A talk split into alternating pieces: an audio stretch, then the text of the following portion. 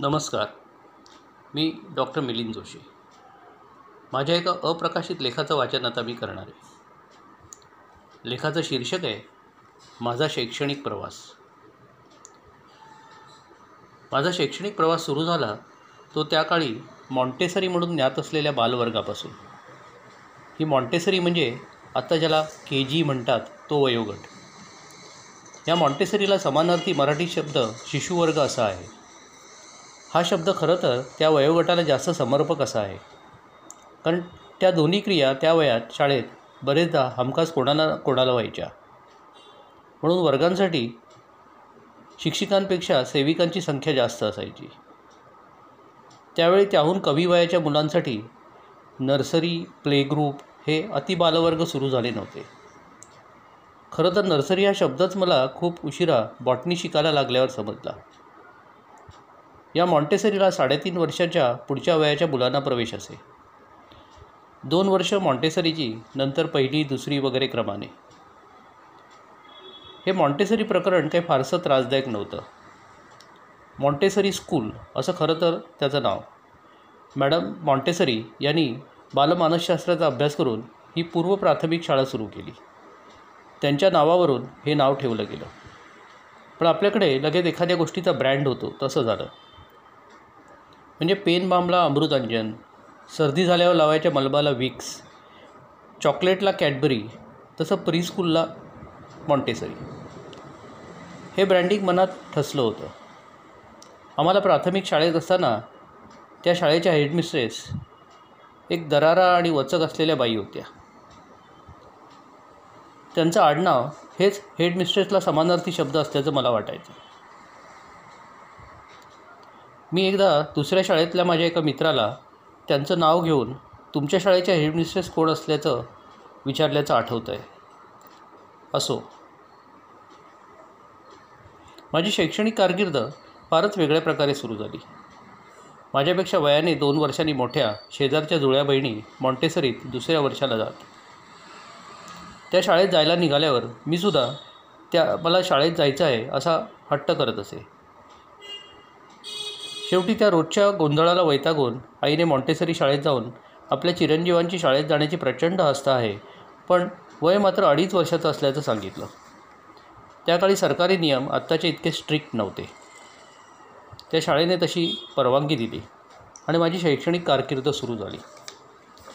वयाच्या बाबतीत आपल्या तिसरं विसरं अशी एक म्हण आहे. म्हणजे ह्या वयाला मुलं वेगळी वागायला लागतात. आधी करत असलेल्या गोष्टी विसरतात आणि परत या वयानंतर पूर्वपदावर येतात. ही म म्हण माझ्या बाबतीत अगदी खरी ठरली.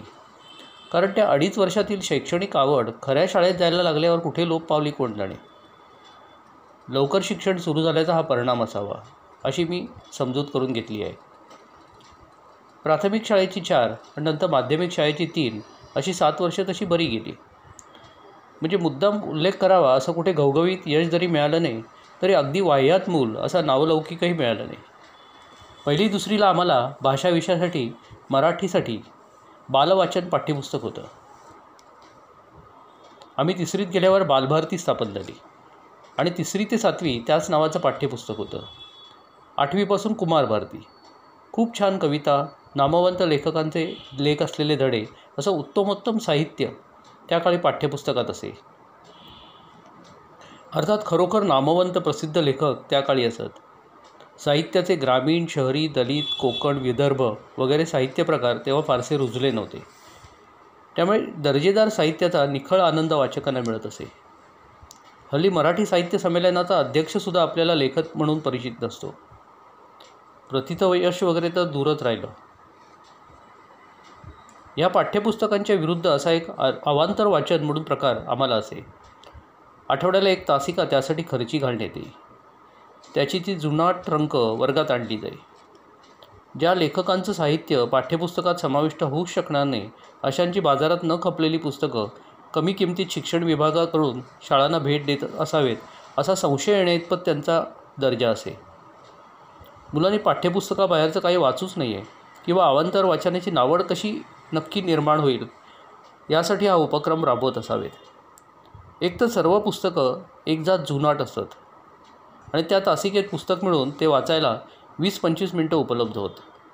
तेवढ्या वेळात ते पुस्तक वाचणं शक्यच नसे. परिणामस्वरूप अजूनही मी कुठलंही पुस्तक अर्धा तासापेक्षा जास्त वेळ सलग वाचू शकत नाही. थोडक्यात तो एक राबवण्याचा उपक्रम होता. बंधनं आली की त्यातली मजा निघून जाते. साहित्य कला हे विषय कसे मुक्त हवेत? ट्रंकेत बंदिस्त करण्याचे ते विषयच नव्हेत. पुस्तक ग्रं पुस्तकं ग्रंथालयाच्या उघड्या कपाटात सहज हाताळता चालता यायला हवीत. ग्रंथालयातील कर्मचारी वर्ग व स्वतः ग्रंथपाल वाचकांशी संवाद साधायला त्यांना इच्छित पुस्तकापर्यंत न्यायला उत्सुक हवेत. पण बऱ्याचदा पुस्तकं बंद काचेच्या कपाटातून आपल्याला दिसतात आणि ग्रंथपाल दिसतच नाहीत. शैक्षणिक संस्थांचे ग्रंथपाल निवडताना तर काय निकष लावतात कोण जाणे? बरेचसे मुखदुर्बळ तर अपवादात्मक अति बोलणारे पण तुसडे. इतके की त्यांच्यामुळेच ग्रंथालयात शांतताभंग होत असतो. विद्यार्थी व शिक्षक यांचा किमान शब्दात कमाल अपमान करण्याची क्षमता हा दुसरा निकष असावा. त्या काचेच्या कपाटातून दिसणाऱ्या पुस्तकांनी आपापली जागा सोडता कामा नये. तसंच विद्यार्थी आणि पुस्तकांचा शक्यतो संबंध न येऊ देण्याची चोख व्यवस्था केलेली असते. शिस्त म्हणजे शिस्त. शैक्षणिक संस्थेचा संपूर्ण ग्रंथपाल पाहिल्याचं मला स्मरत नाही. नेहमी बसलेले आणि टेबलाच्या मागे. तुम्हाला प्रश्नच पडले नाहीत किंवा पडले तरी प्रश्न विचारायची परवानगी नसेल तर पुस्तकांची गरजच नाही. पाठ्यपुस्तकात आहे ते पाठ करा परीक्षेत चांगल्या अक्षरात लिहा उत्तम गुण मिळवा असे विद्यार्थी हुशार विद्यार्थी म्हणून गणले जातात. स्वतंत्र विचार करण्याची क्षमता मारण्याची पूर्ण काळजी ब्रिटिशांनी घेतली. आपण ती त्यांच्याहून यशस्वीपणे राबवत आहोत. या गप्पबसा संस्कृतीचं एक वैशिष्ट्य म्हणजे असं नाही की मुलांना इतकं उत्तम द्यायचं की त्यांना प्रश्नच पडणार नाहीत. प्रश्न पडले तरी त्यांना विचारण्याचं धाडसच निर्माण होणार नाही. किंवा त्या प्रश्नांची उत्तरं न मिळण्याची पूर्ण तजवीज करून परत प्रश्न पडण्याचा प्रश्नच पडू द्यायचा नाही. अर्थात गप्पबसा संस्कृतीत ही एक अतिरिक्त पात्रता असावी. त्यातूनच बिनभिंतींच्या उघड्या शाळेवरचा माझा विश्वास दिवसेंदिवस जास्त दृढ होत गेला. धडे व कविता वाचायला मजा यायची पण रसग्रहण करा संदर्भासहित स्पष्टीकरण लिहा. अशा प्रश्नांमध्ये सुंदर वाक्यांची चिरफाड सुरू व्हायची आणि निखळ आनंद हरवायचा. त्याहून भीषण म्हणजे कवीला काय वाटते किंवा अभिप्रेत आहे? लेखकाचे मनोगत व्यक्त करा. या प्रकारचे प्रश्न. कवीला काय वाटते छाप प्रश्नाला? माझं आजही चक्क ऑब्जेक्शन आहे. कवीने ती कविता लिहिण्यापूर्वी काहीतरी सुंदर पाहिलं. कुठली तरी अनुभूती घेतली. किंवा एक उदात्त वगैरे भावना त्याच्या मनात तयार झाली.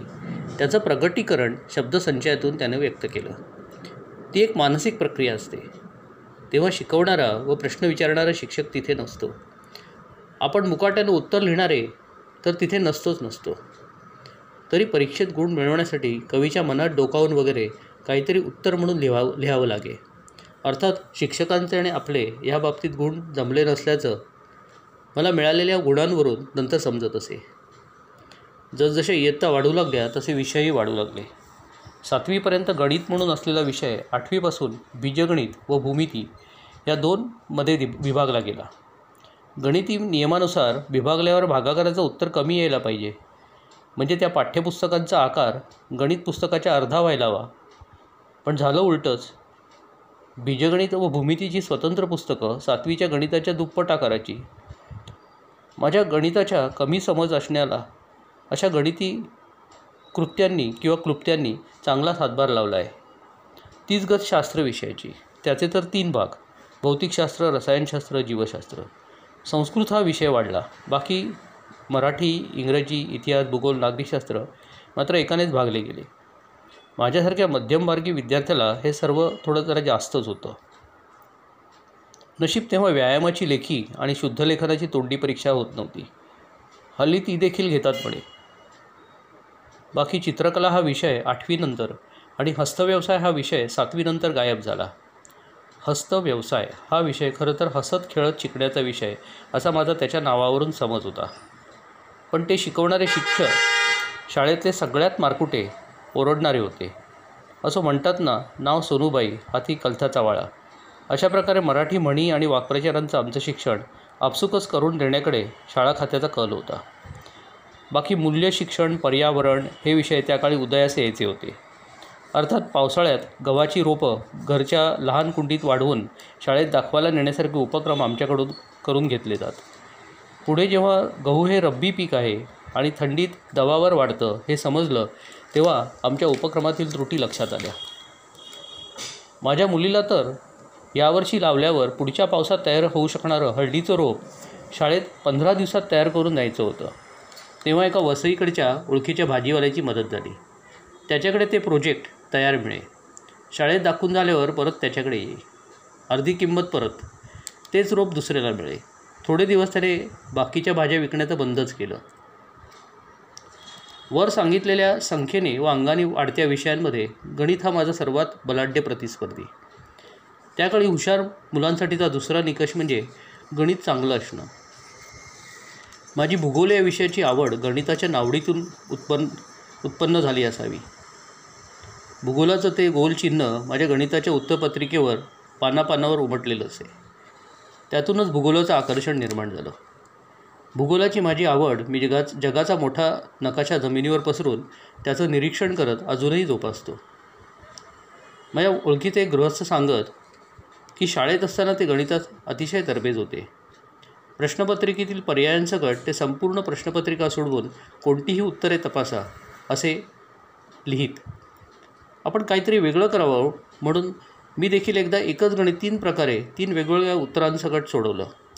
वाटलं की टिळकाने नाही का संत हा प्रश्न शब्द तीन प्रकारे लिहिला तसं आपलंसुद्धा कौतुक होईल. पण तिन्ही उत्तरांवरती ते भूगोलाचं चिन्ह कायम.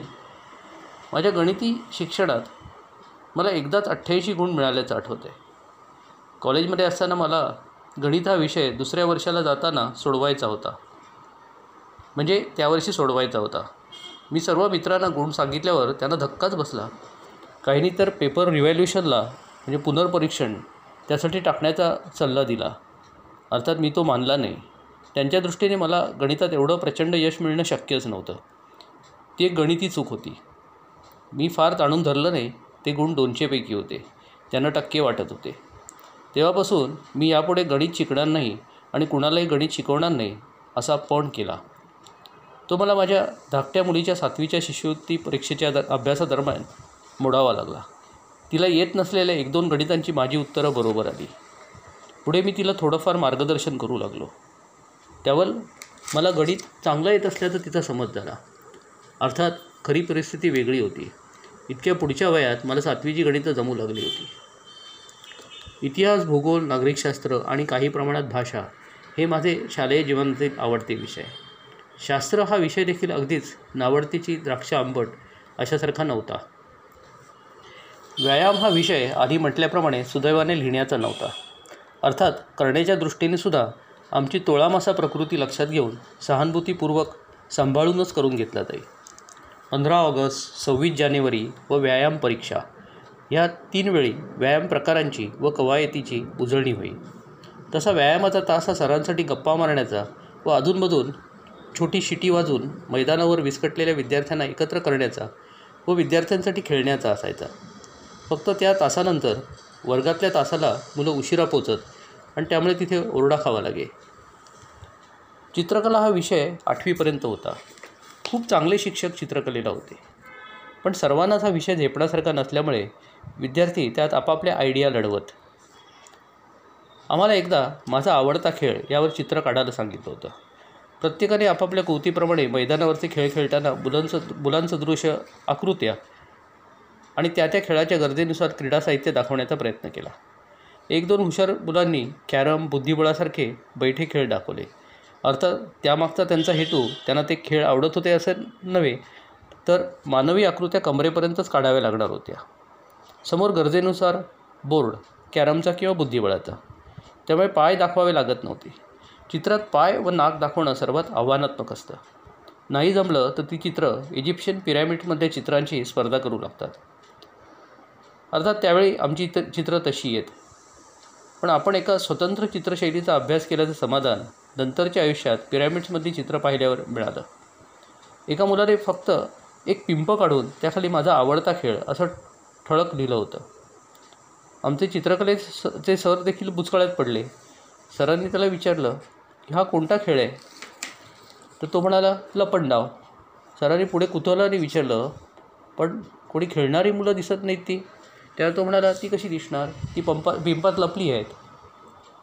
त्या चित्रासाठी सरांनी त्याला बरे गुण द्यावे लागले. संगीत हा विषय देखील शिकवला जायचा. पण बरेचदा तो सामुदायिक असल्यामुळे इतर बालगंधर्वांमध्ये आपला आवाज लपवता येत असे. शाळेतील निबंध लेखन हा अजून एक न जमणारा प्रकार. एक तर प्रश्नपत्रिकेत तो प्रश्न क्रमांक एक कोणत्याही एका विषयावर निबंध लिहा असा असायचा.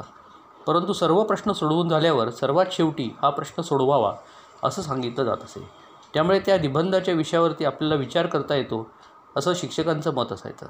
आता त्या तीन तासाच्या प परीक्षेत इतर प्रश्न सोडवावे तर निबंध विचार शक्यच नसे. कारण तसं प्रत्येक प्रश्नालाच उत्तर लिहिताना वैचारिक दमछाक व्हायची. शेवटच्या दहा मिनिटात निबंध कसा तरी उरकला जायचा. आमचं नेहमीचं निबंध लेखनसुद्धा यथातथाच असल्यामुळे ते निबंधाचे गुण म्हणजे परीक्षकांच्या दयाबुद्धीवरच अवलंबून असत. माझे निबंध काही वेळा तर इतके वाईट होत की ते माझे मलाच पसंत पडत नसत. अगदी थोड्या वेळात एखाद्या विषयावरती आपले विचार मांडणं हे काही येरेगाबाळ्याचं काम नव्हे त्यासाठी लागणारी प्रतिभा फारच कमी जणांकडे असते. बाकी सर्व पाठांतरचे सोबती. निबंधाचे मुद्दे शिक्षकांनी दिलेले असत. त्याबाहेरचा विचार त्यांना मान्य नसे. तशातही एकदा मी निबंध विनोदी अंगाने लिहिण्याचा प्रयत्न केला. विनोदाचं तर छा शाळा खात्यालाच वावडं होतं. आम्हा विनोद नावडे आम्हा विनोदाचे वावडे हे त्यांचं बि ब्रीदवाक्य. आणि टवाळा आवडे विनोद या विच वचनावरती विश्वास. म्हणजे विनोदी अंगाने काही लिहिलं तर तो लिहिणारा टवाळखोर. त्यामुळे तो प्रयत्नही असफल झाला. नशीब गद्य विभागासाठी निबंध लेखन त्यासारखं पद्य विभागासाठी काव्यलेखन नव्हतं. नाहीतर बालकवींच्या प्रतिभेचे चमत्कार पाहायला मिळाले असते. पण मला वाटतं की तो प्रकार शिक्षकांच्याही आवाक्याबाहेरचा असल्यामुळे तो फक्त स्वरचित काव्यवाचन स्पर्धांपुरताच मर्यादित राहिला. साम दाम दंडभेद या नीतिशास्त्रातील तत्वांचा अभ्यास शालेय जीवनात अगदी सहज झाला. यातील दाम सोडला तर बाकीची सर्व तत्त्व शिक्षक विलक्षण प्रभावीपणे अवलंबित. फारच कमी शिक्षकांकडून सामनीतीचा वापर होऊन सामोपचाराने प्रश्न सोडवले जात. अर्थात मुलांना वेगवेगळ्या स्वरात आणि पद्धतीने ओरडणं हा सामनीतीचाच भाग होता. वर्गातल्या मुलांना ओरडण्याच्या पद्धतींवर एक स्वतंत्र प्रकरण लिहिता येईल. काही शिक्षकांना हे ओरडणंही जड जाईल. बहुतेक वेळा हे असे शिक्षक संपूर्ण धडा पाच वेळा लिहून आण या छापाची शिक्षा सुनावीत. त्यामध्ये काहीजण थोडी सुधारणा करून त्या लेखी शिक्षेवर पालकांची सही आण अशी तंबी देत. शिक्षेचा पुढचा भाग लिखाणाच्या दृष्टीने जरी कमी असला तरी आधीच्या भावा भागापेक्षा कठीण होता. कारण घरी त्या शिक्षेची उत्तरपूजा बाय बांधली जाण्याची भीती मनात असायची. दंड आणि भेद नीतींवर विश्वास असलेल्या शिक्षकांची त्या काळी प्रचंड चलती होती. मला आठवतं आहे एकदा इयत्ता दुसरीत आमच्या वर्गाच्या शिक्षिका गैरहजर होत्या. म्हणून आमच्या वर्गातल्या विद्यार्थ्यांना समप्रमाणात विभागून इतर सात तुकड्यांमध्ये त्या दिवसापुरतं पाठवण्यात आलं. या क्रियेला त्यावेळी वर्ग फोडणे म्हणायचे. ज्या वर्गात आम्हाला सात आठ जणांना पाठवलं त्या वर्गाच्या शिक्षिका फारच कडक. अचानक त्यांनी घोषित केलं की आता मी तुम्हा सगळ्यांना हातावर दोन दोन पट्ट्या मारणार आहे. आणि पहिल्या बाकापासून त्यांनी सुरुवात करून त्यांनी तासभर हा पट्टी मारण्याचा कार्यक्रम यशस्वीरित्या पार पडला. आम्ही दुसऱ्या वर्गातील असूनही आमचाही सहभाग त्यात नोंदवला गेला. त्या पट्टीच्या मारकुट्या असणार. त्यानंतर तासभर त्यांच्या तोंडाचा पट्टा चालू होता. त्यातही त्या पटाईत होत्या. मग मधली सुट्टी झाली आणि विद्यार्थी गण सुटला. त्यावेळी आम्हाला आमच्या प्रेमळ म्हणजे त्यांच्याहून वर्गशिक्षिकांची महती पटली. एकदा आठवी नववीत असताना एक शिक्षिका अशाच एका विषयाच्या शिक्षकांच्या बदली ऑफ तासापुरत्या आल्या आणि तेवढ्यात आपलं हस्तकौशल्य दाखवून गेल्या. पहिल्या बाकावरच्या त्यांच्या समोरच्या दोन मुलांना थोबाडीत मारून परत खुर्चीत जाऊन बसल्या. बरं तर बरं त्या आम्हाला नेहमी शिकवायला नव्हत्या. शालेय शिक्षणात असे प्रसंग यायचे त्याबद्दल तक्रार नाही. आगळीक आमच्याकडूनही व्हायची. पण पुलंनी म्हटल्याप्रमाणे गुन्ह्याच्या मानाने शिक्षा मात्र अमर्याद असायची. मुलं पण मग कोरडी कोडगी व्हायची. यानंतरचा टप्पा म्हणजे विविध प्रकारच्या उभ्या शिक्षा. वर्गाबाहेर उभं करणे ही एक आवडती शिक्षा. बऱ्याचशा वर्गांच्या बाहेर शोपीस उभे केल्यासारखी मुलं उभी असायची. ही शिक्षा अनेकदा भोगलेले काहीजण निर्डावत असत. आमच्या तिसरीवरच्या वर्गाच्या बाईनं ही सवय होती. काही झालं की वर्गाबाहेर हो. दुसऱ्या सामाईत तर ही संख्या इतकी वाढली की वर्गापेक्षा बाहेरच जास्त मुलं असायची. आणि ती तिथेसुद्धा बोलत असत. वर्गामध्ये एक फळा सोडल्यास म्हणजे त्या काळी वर्गात पंखे नसत त्यामुळे ते वाचले. कुठेही कशावरही आणि कसंही उभं करत. फळ्यावर न चढवण्याचं कारण त्याची कड म्हणजे बॉर्डर लहान असल्यामुळे मुलं पडतील हे नसून फळ्यावर लिहायचं असल्यामुळे त्याला पाय लागणं प्रशस्त नाही हे संस्कार कारणीभूत असावेत. ओणवं उभं करणं भिंतीकडे तोंड वर्गाकडे पाठ त्यात परत ओणवं अशा शिक्षांमध्ये तरबेज झालेल्या विद्यार्थ्यांची संख्या मोठी असायची. मुलींना या शिक्षा होण्याचं प्रमाण नगण्य होतं. मुलगेच याचा भार मुख्यतः वाहत असत. मुलं ह्या वयात व सर्व प्रकाराने शेवटी निर्डावत नवे निगरगट्ट होत. एकदा आमच्या वर्गात एका मुलाला अंगठे धरून उभं राहायला सांगितल्यावर त्या चिटवळ मुलाने हाताचे अंगठे धरले. हाताचे नाही पायाचे धर असं म्हटल्यावर जेव्हा तो बाईंच्या दिशेने धावू लागला तेव्हा बाईनं प्रसंगाचं गां गांभीर्य लक्षात येऊन त्याने ती शिक्षाच कॅन्सल केली. न जाणो तो त्या बाईंच्याच पायाचे अंगठे धरायचा. काही शिक्षा तर मी का भोगल्या? खरं तर उपभोगल्या कारण चॉईस नसायचा. हे मला अजून कळलेलं नाही. थोडक्यात काय? शिक्षा करण्याचा अधिकार असलेल्या व्यक्तीला शिक्षक म्हणतात अशी एक शैक्षणिक व्याख्या शालेय जीवनात माझ्या मनात तयार झाली. असे पुढं सरकत सरकत आम्ही दहावीची परीक्षा उत्तीर्ण झालो आणि प्रभावपतिताप्रमाणे वाहत वाहत मी महाविद्यालयात शास्त्र शाखेत प्रवेश घेतला. प्रभावपतित म्हणण्याचं कारण म्हणजे त्या काळी दहावीला बरे गुण मिळाल्यावर शास्त्रशाखा किंवा वाणिज्य शाखा हे पर्याय निवडले जात. मी देखील ह्या जाळ्यात अडकलो. वाणिज्य शाखा गणिताच्या जवळची असल्याचं कळल्यामुळे आणि शास्त्रशाखेत प्रवेश घेतल्यावर गणित सुटतं ही चुकीची माहिती मिळाल्यामुळे शास्त्रशाखेत प्रवेश घेतला आणि पुढे दहावीला ऑप्शनला टाकलेल्या ऑर्गॅनिक केमिस्ट्री या विषयात पी एच डी होऊन बाहेर पडलो. शास्त्र चमत्कार मानत ते म्हणतात पण त्यावेळी माझा चमत्कारावर विश्वास बसला. धन्यवाद. लिखाण स्वैर आहे. अनुभवावर थोडंफार आधारित आहे. पण तरीसुद्धा ते कुठल्याही प्रकारे कोणत्याशी कोणत्याही प्रसंगाशी संबंध आपण लावू नये अशी आपल्याला विनंती आहे. धन्यवाद.